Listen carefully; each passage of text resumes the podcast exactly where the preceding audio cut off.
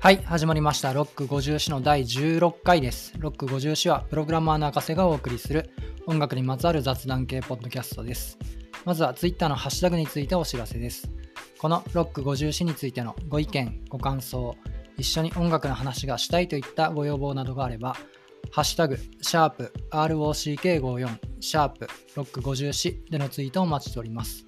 今回で第16回目です。今日のゲストは岡崎さんです。岡崎さん、まずは自己紹介をお願いします。はい、えー岡崎義明と申します。えー熊本県天草市で車エビ養殖をやっております。はい。まあ、 はい、岡崎さん、よろしくお願いしまます。す。よろしくお願いします。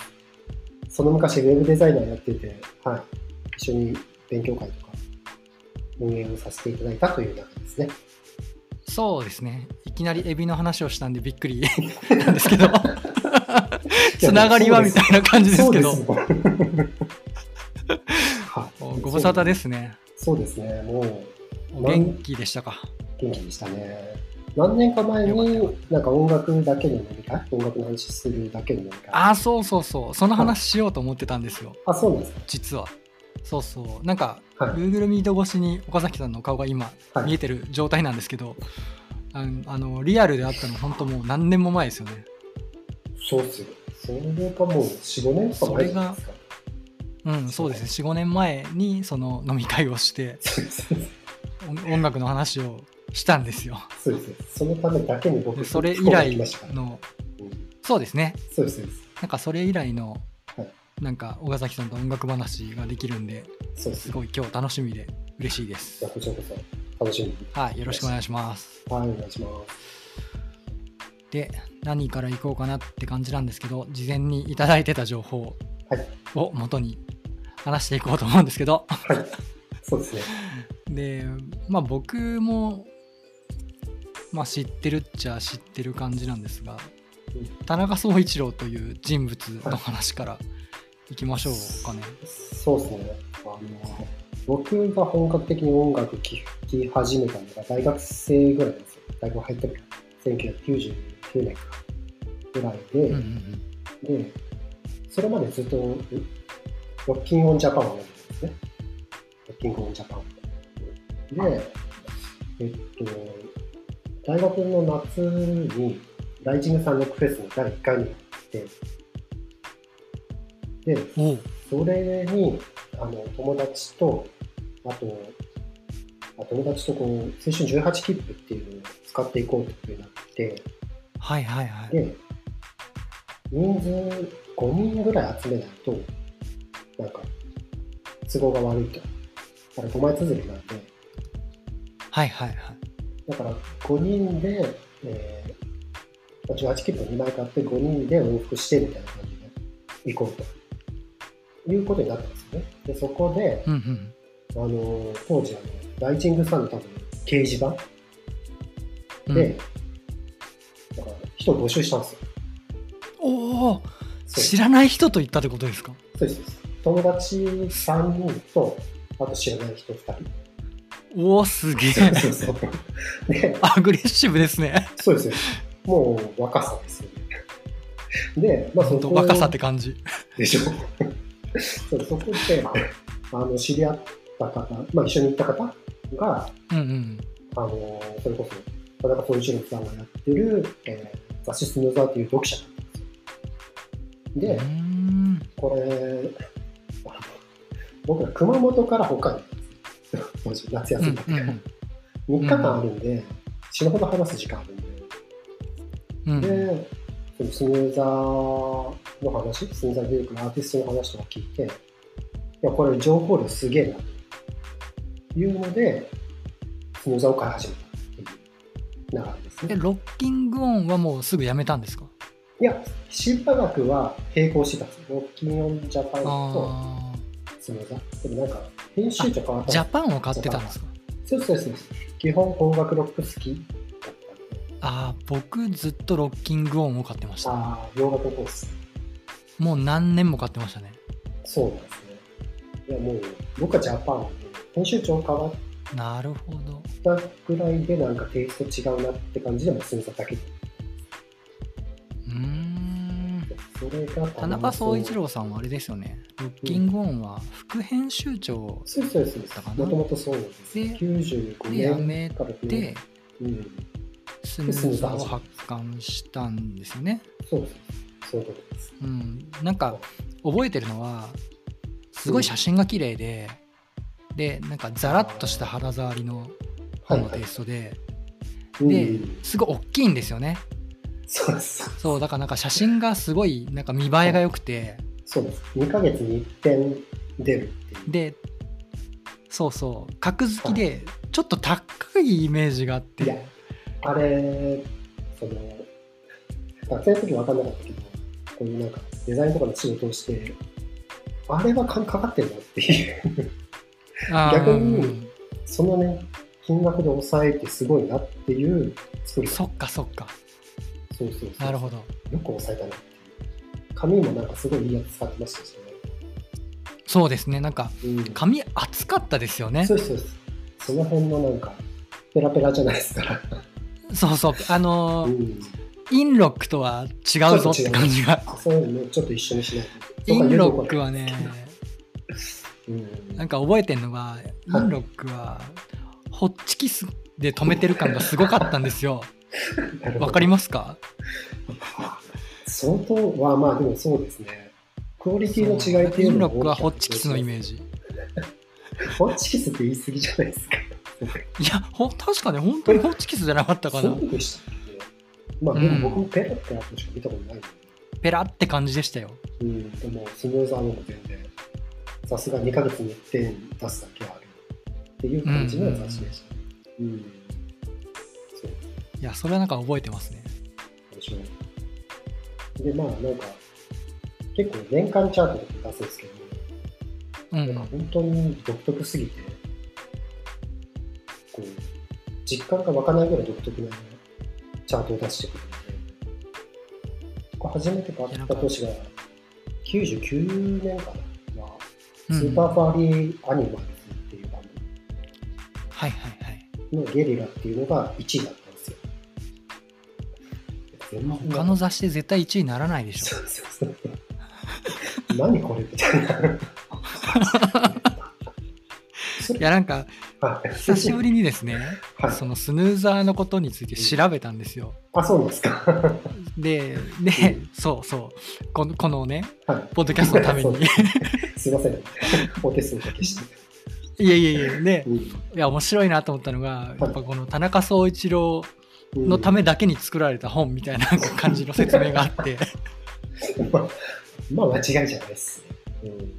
なんか、うなんだろうな、レジェンドみたいなう。はいロックヒーローは絶対に取り上げないみたいな。そうですね。やっぱりなんかそう、ロッキングオンでいうところの、うん例え、ば、うんと、なんでしょうねこう、クラッシュとか、はいはいはいいやー。ビートルズとかはいをまあまあ頻繁に取り上げるんですよ。あー何年特か集にで一そう回ですね。うんそうそうそうそういうのを一切なくそうですね。全然自分が気に入った若手とか、うん、若手は本当多かったですね。すうぐんカバーすとる。かその系統しすぎてるレディオヘッドとかレビューヘッドは間違いなくあのリリースごとの、が多い感じですよね。そうですね。レビューヘッド超仲良かったらしいですからね。あとなんだろうなメタル系とかラッうん、プポップロックとかなんかそういうのをそんな取り上げないみたいな説明が書いてあってああ確かにそうだったのかもなーと思って。当時多分、あのリンプビズキットとか、こあそうそうだからそういうとこですよね。そうです。あの取り上げてなかったっていうか、扱い小さかった。ですよね。うんうんそれよりうもん。ロッキングオンだと絶対取り上げてるんだけど、でしょスヌーザーはそこは触れないみたいな。スタンスだったみたいでちょっとスルー気味でしたなるほどなと思って、確かにそんな感じだったかもしれないなと思いますね。あの僕的にはそれがすごくあのまああったっていうかね、なんかおしゃれな感じのバンドが多かった気がしますね。そうですねなんかちょっと小難しいって見た目いうかも、うんまあ見た目も音楽もちょっと車に構えた感じのバンドが多かったのかなっていうイメージですよ。イメあーでジ。もそれはその通りだと思います。実際僕は買ってなかったんで、よくおあ覚えてないですけど、でなんかその感じそのメジャーに行かないぞっていうその若こう、ね、若い時のなんかあるじゃないですかうんうん。マニアックなこと知っていたいうんうんそれをくすぐる雑誌なだったなっていう感じがすごいするるほどな。そうそううんそうですよで雑誌だけじゃなくてクラブスヌーザーっていうクラブパーティーもやっててで福岡でもそのあったんですよ結構定期的にやってたんですね。そうですそれ僕だからクラブの体験とかそれ初めて僕はクラブスヌーザーですねパーティーとか僕、さっきちょっとツイートしたんですけど、はいはいちょっと勘違いをしてて、うんクラブスヌーザーのことを思い出したかったんだけど、はいはいビート UK っていう別のイベントがあったの知ってますという系はなんかビート UK って、はいあのーイギリスの音楽チャート番組なんですけど、へーそれと勘違いをしてたんですよなんかそれのイベントがなんか東京であって、はい、それに行きたか俺は行きたかったんだって思っ記憶にはい思ってたんですけどどうやらそれじゃなくて、クラブスヌーザーの方に行きたかったんですよ。そうなんですね。うん、なんかまあい自分がよく聴いてた音楽がうん流れる場所じゃないですか。そうですよね。あだのからそれすごい行きたかったなと思ってうんうんうん、雑誌を読みながら思ってましたねあそうなんですね。でもまさにクラブスヌーザーがその雑誌で音楽情報を仕入れて、でやっぱり当時その、ね、サブスクとかないので、うんあうんまりん聞けないじゃないですか、全部全部。そうプでラすスねに行くと聞けるんですよ。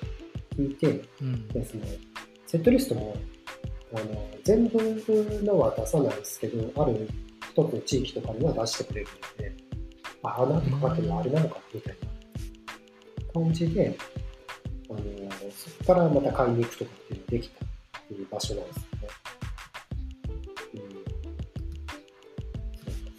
うん、でしかもあの、パナソそれだけじゃなくて、当時ラジオ番組を持ってたんで、クロス F 番組。あーそうですね。2時間ぐらいやってたのかな。ラジオも連動してたんですねそうです。ラジオもやってて、そこでもやっぱ、スーザーで取り上げたバンドの音源聞けたんでお金のない学生にとってどれだけこうありがたかったかっていう感じですよね。何枚も買えないし。そうですねやっぱうん。当時はですねほんとサブスクとかないんでそうなんですよ。 CD をなんかこれかなっていうのを選んで買ってましたもんねレビュー読んで、こう、ね、当たり外れで。そうなんか当てずっぽで買 そうそうそう買ってたんでそうです。そうですそういう意味ではすごくレビュー頼りにそうですね。あのー、パワソーのやってたことはすごく、うん、結構平等っていうか、いろんな人にね、届けられるっていう感じだったんじゃないかなっていう気がしまうーんなるほどす。しかもその番号って、一回今、こう、終わるんですよ。終了するんですよ。うんうんで、それの後のクラブスヌーザーで、福岡であの番号を復活させようというのを署名運動して、で、復活するっていうのがあってうんおおそんなこともあったんだそうですね。で復活してからは1時間番組だったんですけど、でもなんか、うーこうんある種コミュニティとかの、なんか、現象体験うーんがクラブスヌーザーだったなっていう感じはするんですよ。完全にスヌーザーっ子ですね。間違いなくそうです。全然署名しましたし。すごいなあ。ロッキングオンはそういうのそうです思い出ないなあ。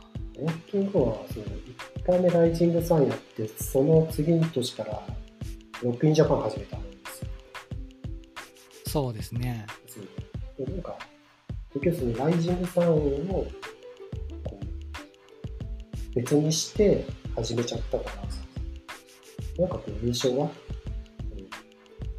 うんうんっていうのはありますけど、常さんはなんかそういうのになって、えっと、一続きになってたんで、なるほどな。うんえっ、と、ライジングさんってはい、スヌーザー発祥なんですか、いやいや、ライジングさんはロッキンオンですよ。ロッキンオンジャパンですね。あ、ロッキンオンなんですね。ああ、なるほど、なるほど。で、もう一個、ロックインジャパンも始めたってことですね。そうです。そうです。ああ、なるほどね。だからこうなんか、みんな、うん、どうなんだろうっていうのがあったんじゃないかな。ちょっぴり音声の状態が悪いので、僕の方も落としたらどうかな。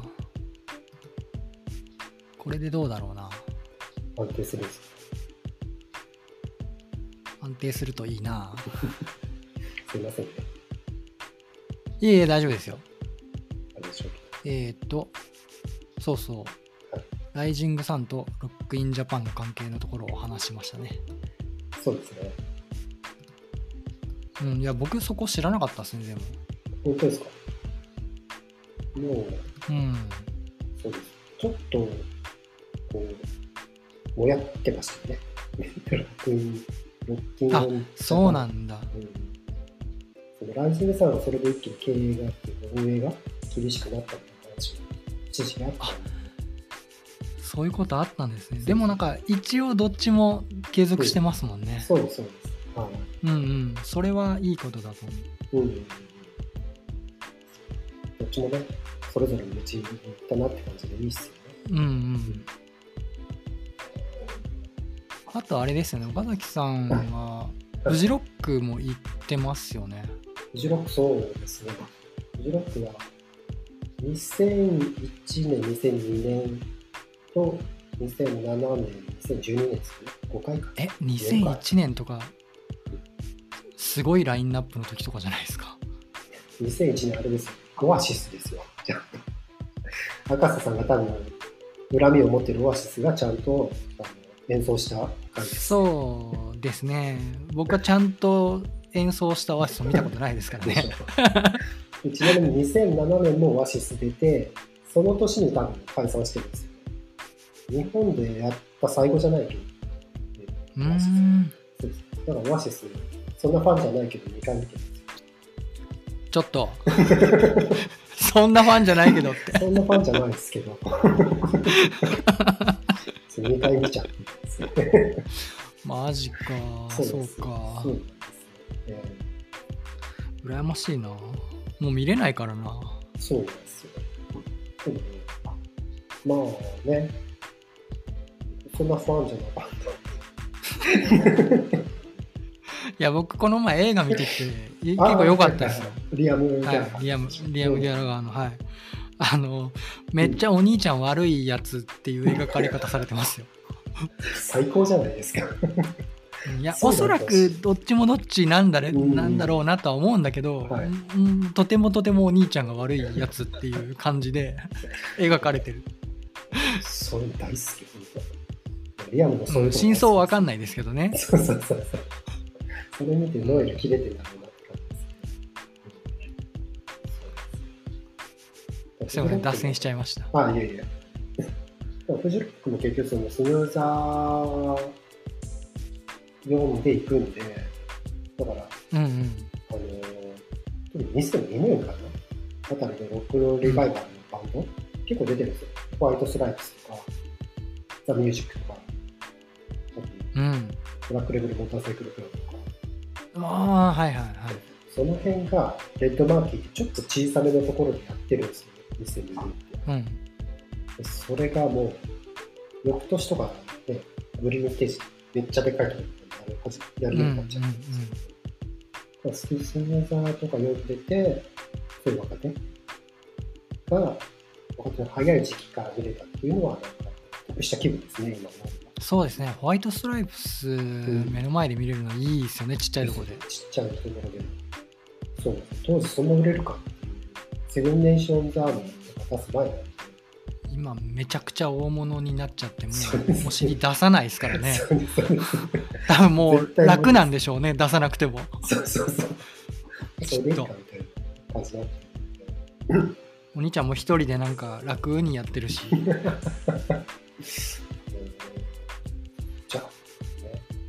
ジャック・ホワイトも2004年に出てたんですけど、やっぱり、なんか、頑張りすぎじゃないかなっていうぐらい、音楽はちゃんとしてます。うん。なんかメグ、メグの、うまいのかっていうか、まあ、下手なドラムがあってこそのホワイトストライクだったなっていう感じはします。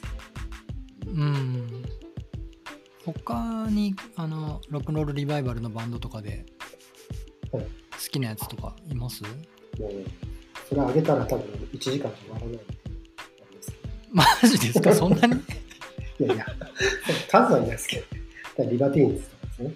リバティーンズだ、ザ・コーラルとかっていう。ああコーラルいいですねリバそうそうちょっとシートめなんですけうんど、あとあれですけど、そうそうそうジェット。一曲だけですけどね。ああいうののリーダーが。あれえあれもそうアークティックモンキーズとかもあれはまだもう全然後じゃないですか。2005年後ですかとかですよねじゃあちょっと後なんですねそううんえー誰だろうずっと出て、で、その後っていうのが、なんですか、ジ・オーディナリー・ボーイズとか、パサビアンとか、その辺がデビューしてるんですよ。ああもうその辺僕薄いっすねそうですね。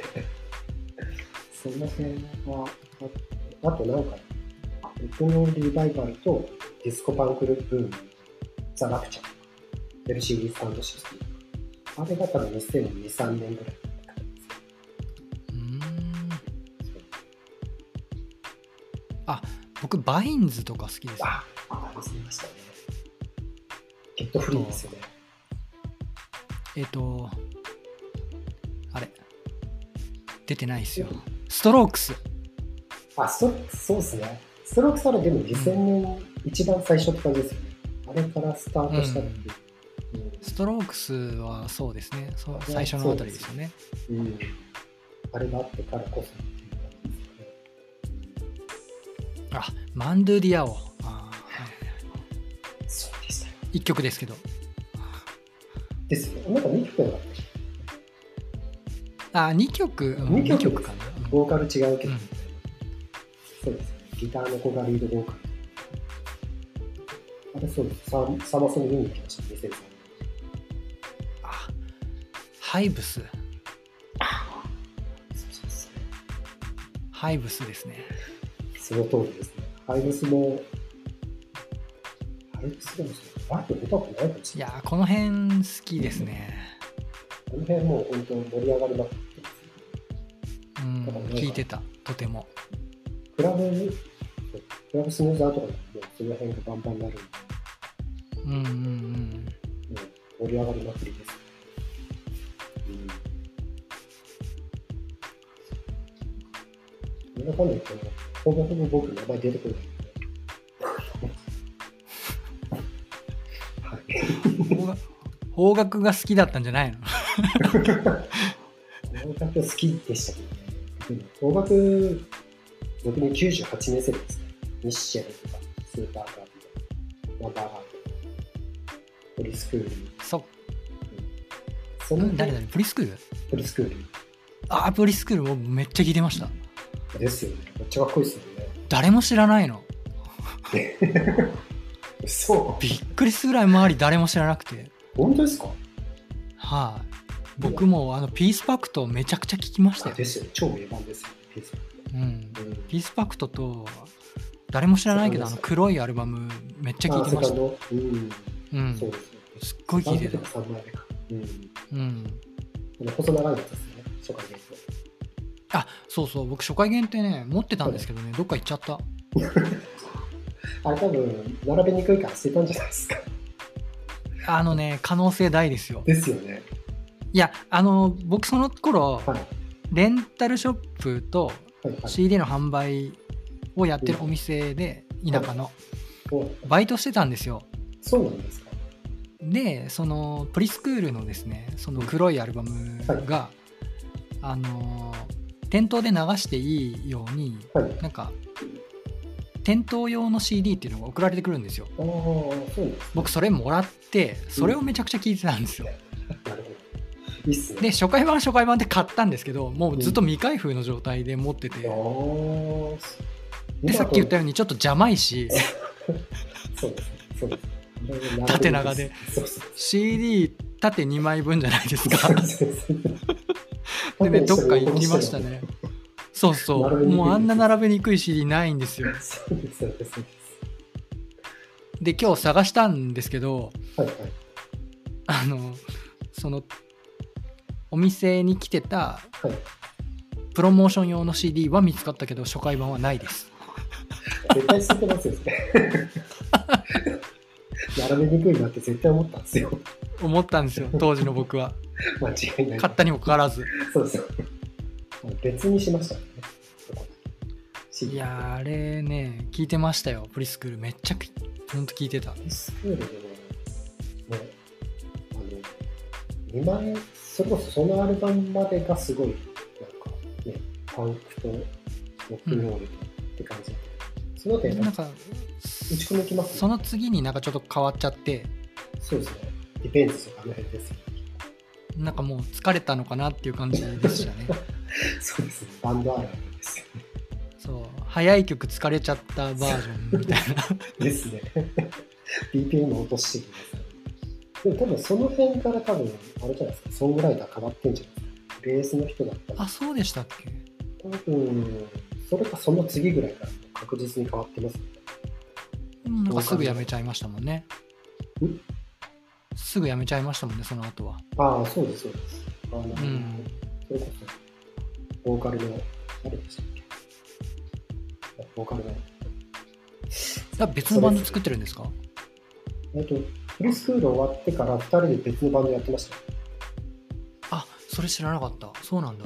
うそうですそうでーん、す打ち込み路線で2人がやったって感じですね、なるほど。うんうん、結構それは思い出ですね。聞いてましたね。作るめちゃくちゃそうですね番号が復活して番号復活祭であのプリスクールにライブしたんですよプリスクールリーチの生引き連れてプラスになったうーん、すっごいそういう時はなんかファーストヘッドを作って打ち込みのアルバムだったんですけどうん、めちゃくちゃいいライブやってるへえそうなんかこれからプリスクール行くんだろうなって思ったらすぐやりましたですね。そうですなんかあ、でもさっき言ったところは僕も聞いてましたね。ミッシェルとか、ナンバーガールとか、うんスーパーカーとか。うん。なんかそれプラスでシーンになるでしょ。あの世代そうですね。椎名林檎は何年だろうな。90何年だとかでしょ。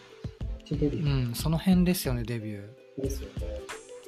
結うん、構近いですよ。聞いてましたね。中村和義と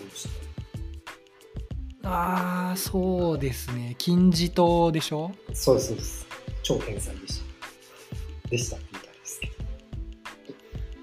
すごいいいあアルバムそうそう中村和義僕聞いてなかったけど中村和義あれですよ田中総一郎がはい。書いてますよライナーノーツああ、ライナーそうでした。楽しそうでした。まそうあのね珍しい。いんですよはい日本のアーティストでライナーノーツって珍しいんですよねそうですか。うんでほら普通洋楽のはい。アーティストとかだとうんあの英語のそうですね。こういう歌詞のうん翻訳とライナーノーツがセットになってる感じじゃないですかでうん日本のバンドってそういうのないんですよね基本そうですね。うん。でもなんかそんな感じでよ洋楽の CD みたいな感じで中村和義と、あと僕今日確認したんですけどスーパーカーも入ってましたねそっか。あれ、スーパーカー、山崎陽一郎も書いてませんでした。 2人で書いてます、ですよね。うん、すごい、期待されて出てきたんだなって感じですね。めっちゃベタ褒めの文章でしたよ そうですよね。読み直してみたらすごい。ちゃんと復習してるんですね。今日はい今日のために。頑張りましたそうなんですね。はいよかった、邦楽のアーティストだし、ね。いや今日引っ張り出してねスーパーカーの CD をはい。 でスリーアウトチェンジが探しても探してもなくてそうなんですどこ行ったんだろうと思ってすっげえ探してえっ、と田中総一郎の話の続きで、はいえっ、とちょっと事前に情報もらってたいポッドキャスト田中総一郎さんがやってるポッドキャストの話はい、やりましょうかわかりました。僕ねあれ聞こうと思ってたけどなかなかき、聞いてなくてあーで見たんだけどめっちゃやってるじゃないですかもうすでにそうですね、めちゃくちゃやってますね。でも僕も1年前ぐらいからですよ、聞き始めたの。結構いいいやもう多くてこれは追いつけないなと思ってでしょ。でも、えっと、多分ね、一つの話題を3回か4回に分けてやってるんですよ。そういう感じなんそうでですす、そうです。だから、その、興味ある話題のものうんうんだけ拾って聞けば、まあ全然入りやすいかなっていうのがある。うん、でも、1回から本当70分ぐらいなのかなするので、結構時間うがん取られちゃうんですけど、なんか走そうですね、ちょっと長めですもんね。僕だからランニングとかしてる時に聞くみたいな。番組名が、えっ、と、ポップライフザ三原祐希、田中総一郎のポップライフ・ザ・ポッドキャスト。そうですね。うんうんうん。そうそう、僕も、あの、Spotify のうん。ライブラリに入れてるんですけど、はいうん、まだ一回も聞いてない。そうですね一回もってことはないけうど、んうん。うん、ちょっと聞いてみて、音楽の話だけじゃないんですよね。そうなですんねか。カルチャー全般です。全体って感じですよね。映画音楽と映画と、うん漫漫画も画とみたいな。そうです。それこそこの前は、あれですこの前というか、夏なのかな、米津玄師についてうんうん話を語ってますね。うん、おお、なんかすごく面白かったですよね。うん、意外とそういう日本のトップアーティストについて語らない人もあんま聞かないんですね。面白かったですね。うんなんか印象に残ってる回とかありますそうですね。結構、まあどれもあれなんですけど、そうですね結構話が重くなっちゃうんですけど、そのなんかジェンジェンダー問題とか、ああ、そういうのとか結構取り上げてたりするんですよ。映画の切り口にジェンダーの問題がどうかうんうんうんうん。そういうのはすごく勉強になりますね。特に僕とか、天草って田舎で、基本的にその、世界的に言うとそれアウトなことが分かり通ってたりするじゃないですか。うんうん、まあ僕も田舎出身なんでそういうのやっぱありますよ。ですよね。なんかねちょっとやっぱね差別的なそうそうそう感じありますもんね。はいあの都会だと許されないよそううなそう物言いとかするじゃないですそか。うです、そうです。うんうんうん。だからやっぱそういう環境にずっといこういるので、だからちょっと鈍感になるんですね。そういう自分をちゃんとこうなんか引き戻されるっていうか、うーん、なるほどなるほそうど。いうのがすごく役立ってですね。結局やっぱそういう話の中に出てくる音楽とかをやっぱ結構好き嫌い関係なく聞きますね。できるだけなんかこっから拾ってるみたいな音楽の情報拾ってるみたいなことを言ってたじゃないですか。そうですね。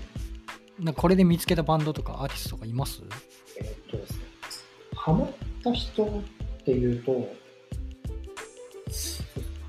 去年のラナデル・レイって人の、ああうん、アルバム。あれは本当すごく気持ちよかったなと思あの人います僕も好きですね。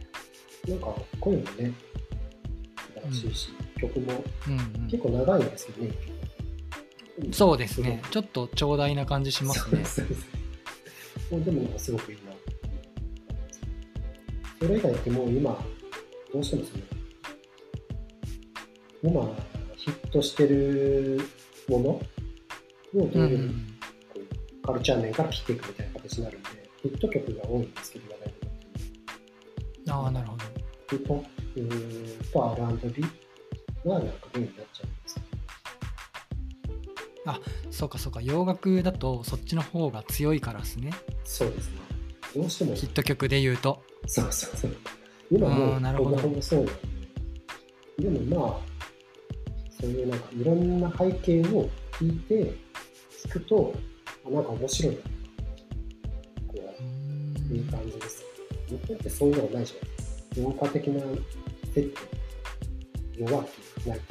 弱いかうんうんうん弱いかそういう聞き方ができるので、そのポッドキャストがすごく気に入ってるっていう感じです。おーなるほどヒップホップなんで聞いてみますぜひブラックライブス、ブラックライブスマターですか日本じゃなあいピンとこないけど、あそういあそうっかそっかそういうのもそう取り上げてるんですねそうです。なるほど勉強になりそうちょっと面白いです。うーん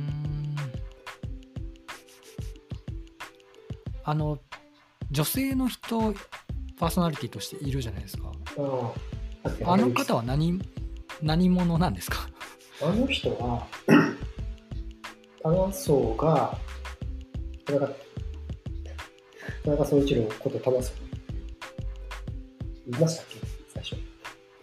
うんうんまあ、多田荘教授ですけど、多田荘が、なんかで話した時にピンときて、いや、俺はこの子と番組やるんだって言い出して、なんか一緒に始めたらしいんですけど、もともとはなんかタレントさん、ああそうなんですねそうでアーティストとかじゃないんですねそうです。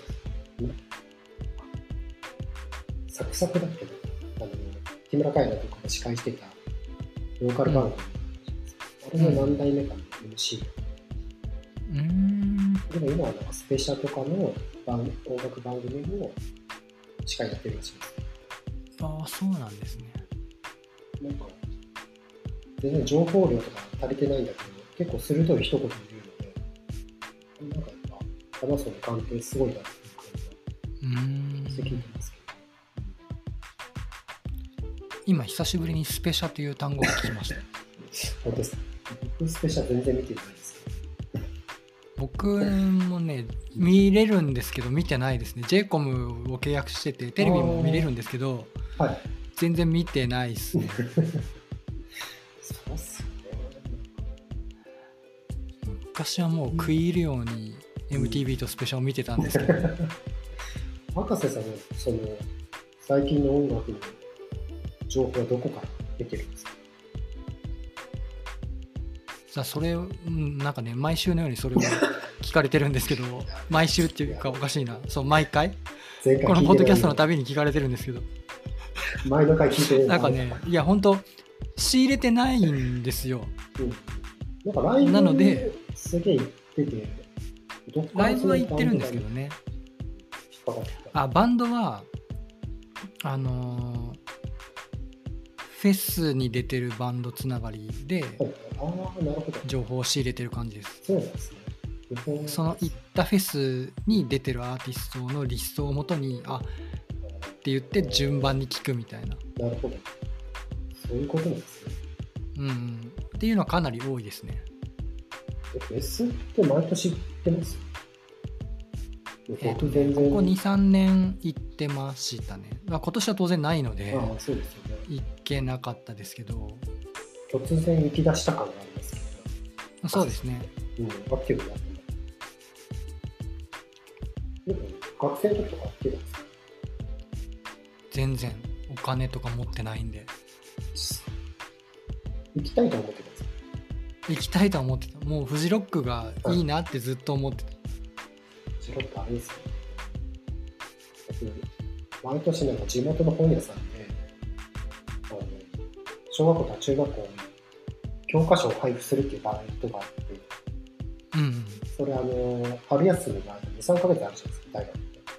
はいはいそこにひたすらそれを働きまくって、お金作ってベストが行きました。ああなるほどでも、なんか、そのキャンプとか、こうね、行くにしてもなんか、ギリギリテントと寝袋だけ買って、とりあえず食料軽めだけ買っていくみたいな、ギリギリうんうんで、なんかこう、もう就職してるであろう大人たちが、ベロベロに酔っ払って、うん絶対お金を稼いでフェスに行くんだってずっと思ってましたね、学生の時。酒を そういう、そういう大人を見て、そうそうそうそう。変な目標を持って生きてましたけどね。ベロベロですからね、本当に。2002年の時に、3日目に、うん、ハイネケンのビールがもう3日分は持たないから、なんか半分しか入れてくれないみたいな。多分半額だったよねっていうことが、多分そうあったと思うんですよ。どんだけなんかビール飲んでるのみんな飲みすぎて、そうそうそう。まあ、初期だから、 発注、そうですね甘かったね。そんなことがありました。ああ、おもろいな。いや、僕は本当若い頃、行けなかったですね。ちょっとお金高いなと思って。いいっすよ。クラブただ CD は買ってまましたね。バイト代全部 CD につぎ込むみたいなことを、ちょっとアホなことやってま したね。あれ、あれ貯めてたらよかったのにと思うもん本当に。す。でしょバンン。バン CD 増えてましたよ。ああ、そうなんですね。バイトでじゃないの、ほんとつぎ込む。全部つぎ込んでました。すげえ。それはそれですごいっすよ。絶対いけましたよ、藤岡。でしょうね。絶対いけた。本当に。まあでも、そういう経験があるから、ウェブデザイナーとかやってて、やっぱシニアとかになるんですよね、終わって。うん。だから、シニアのが終わって、そういうクラブスヌーザーとか、クラブに行くっていうのが、こう、救いだっていうか、ああ、なるほど。そういう場で遊ぶっていうのが、すさんだ心をこう。遅くなっても そう音楽聴けるし、そうです。なんとかそうです。保てるみたいな。そうです。週末、それだけのために 救われてたって感じですね。まあ、ライブは間に合わないですよ。あー7時スタート。だからクラブじゃない。間に合わない。ああ、そうか、そうか。そうそうそうなんかプライマックスクリームの福岡公演、1時間しか見れてなかったんですよ。7時スタート。あ、でああ、遅れちゃって仕事で。そうそうそう。ああ、それもったいない。でしょう。だからもう僕はもうライブよりクラブだって。ああ、なるほど。そうそうそう。12時ぐらいからやっと盛り上がり出すんで、ちょうどいいですね。うん、そういう田こと中総一郎から結構話広がりましたね。そうですね。いろんな。まあでもやっぱ田中総一郎が好きなんですね。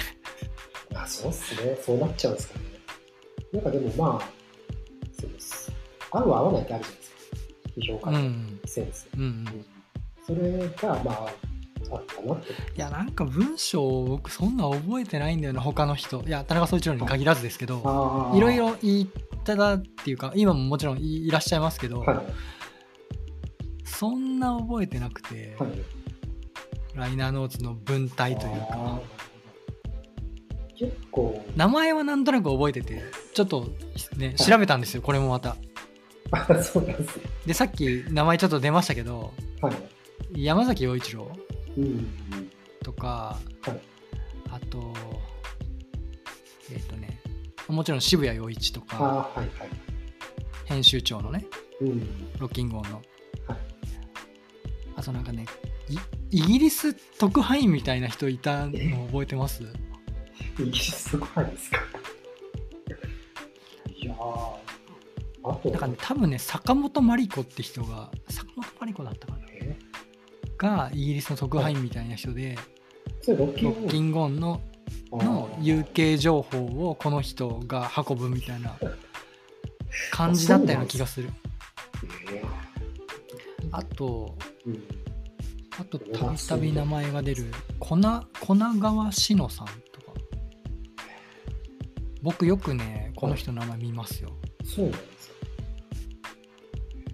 僕の持ってる CD にこの人の名前をよく見かけるああ、なるほど。ライナーノーツ書いてる人そうライナーノーツっていそうそうう切り口ですね。なるそうそう基本ロッキングオンとかはいそういういろんな雑誌のほどうんライターさんからライナーノーツ書いてることが多いじゃないですかはい。あああの雑誌の人だなみたいなのはなんかなんとなく覚えてるそうなんですね。でも文章までは覚えてないですね漢字文章の漢字そうですね。独特は独特ですよね。田中総さんですねすぐね、なんか悪いことも書くし、みんな死んじゃうみたいなこと書いてました。最高っつったら本当最高。ずっと最高って言い続けるとか。極端なんですよね。読い者やもなんかね収録のちょっと前に読み返したんですよ、はい僕が持ってる CD の中で、はい田中総が書いてるやつを引っ張り出して、はい。ちょっと読んでみたんだけど、はい。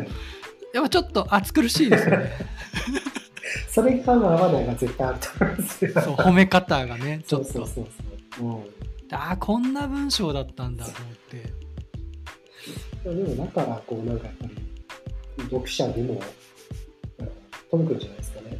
よくもうん悪くも好きな人は好きでしょうねそうですね。うん。うんまあポップライフ・ザ・ポッドキャストはなんかあんまり新規が伸びなくて2月に打ち切りの可能性もあるからみんな聞いてね。そう嘘最近ツイートが流れてくるんで ね。なんかぜひ新規の方再生してよあげしてください。聞きましょうですね。 僕それなくなったらあの音楽の情報もなくなるんで、そうかなくなるかもしれないんだだからポッドキャスト純粋にそのせいせいこう再生回数じゃないみたいです。やっぱ新規がどれだけ入ってるかとかも結構重要らしくて、えー、そうなんだだから安定したこうなんか固定客がいるだけじゃダメダメってうーんな感じるらほしいどですよね。ぜひ、これを聞いてる人々、僕らのポッドキャスト聞いてください。そうです ね聞いてみますそうですね。マガさんのポッドキャストと同様に。はい、聞いて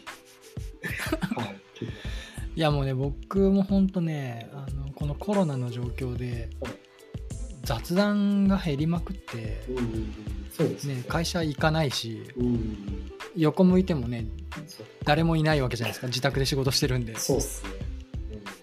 うんなんか趣味の話したいなと思ってだけどね、いい機会じゃないですか。それでうん、始めちゃいましたそうです。だからそういうのがないと僕だって話せないですよ。直接。でしょうん良くないですかいやこすごれくいいと思います。こう離れた人にも優しい。ねすごくいいとそうそうネットさえつながれば話ができるし思います。天草さんはネット環境つらいんで。っていうのはあるんですけど。そっかそうそうそうそう。天草さんは市長に談判するね。